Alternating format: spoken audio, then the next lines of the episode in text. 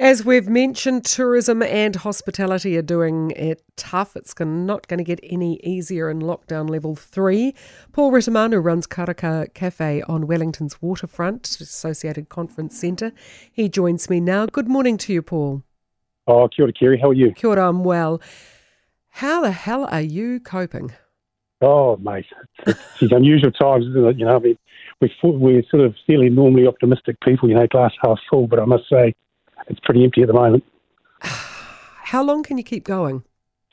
Yeah, look, for us, we're fairly, well, look, we, we sort of, um, we'll be able to get through. Uh, yeah. We're fairly confident of that, but um, the longer it takes, the harder it is. I mean, um, level three, to be fair, doesn't really do a lot for us. Right. Um, other than the uh, delivery market. Um, it's an area that we are going to move into, however. Yeah. Um, so we'll look at starting that obviously after after Monday next week. So we've, but it only sort of involves probably about twenty percent of our staffing team coming back into to start looking at that part of it. Right. Um, really, um, we sort of the rubber hits the road for us at level two, level one, really.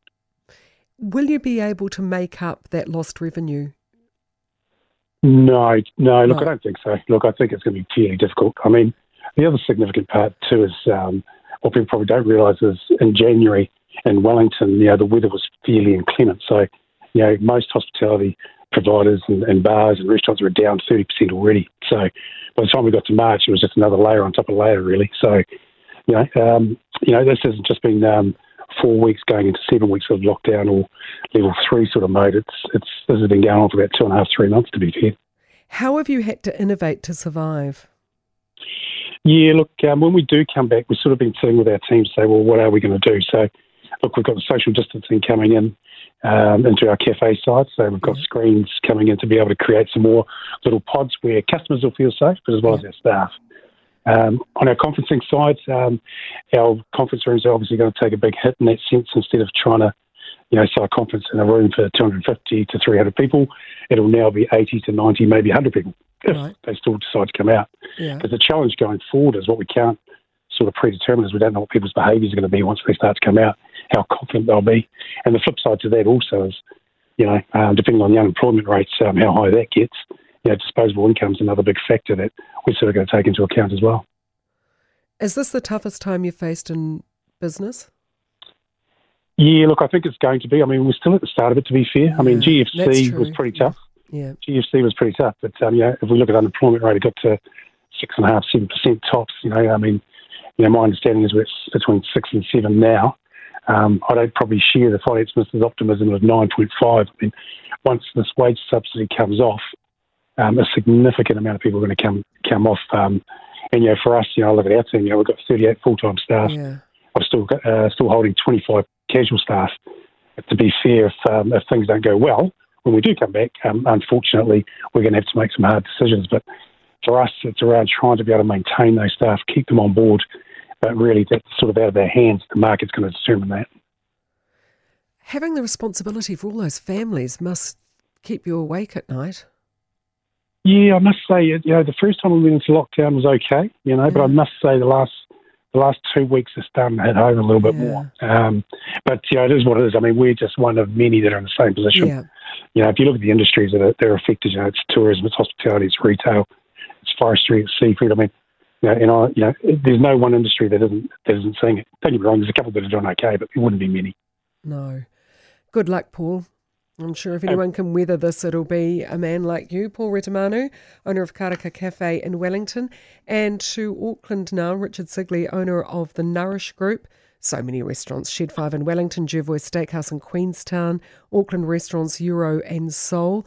Richard, did you have any expectation that we'd be going to level two yesterday? No, none whatsoever. Yeah, um, realistic. Yeah.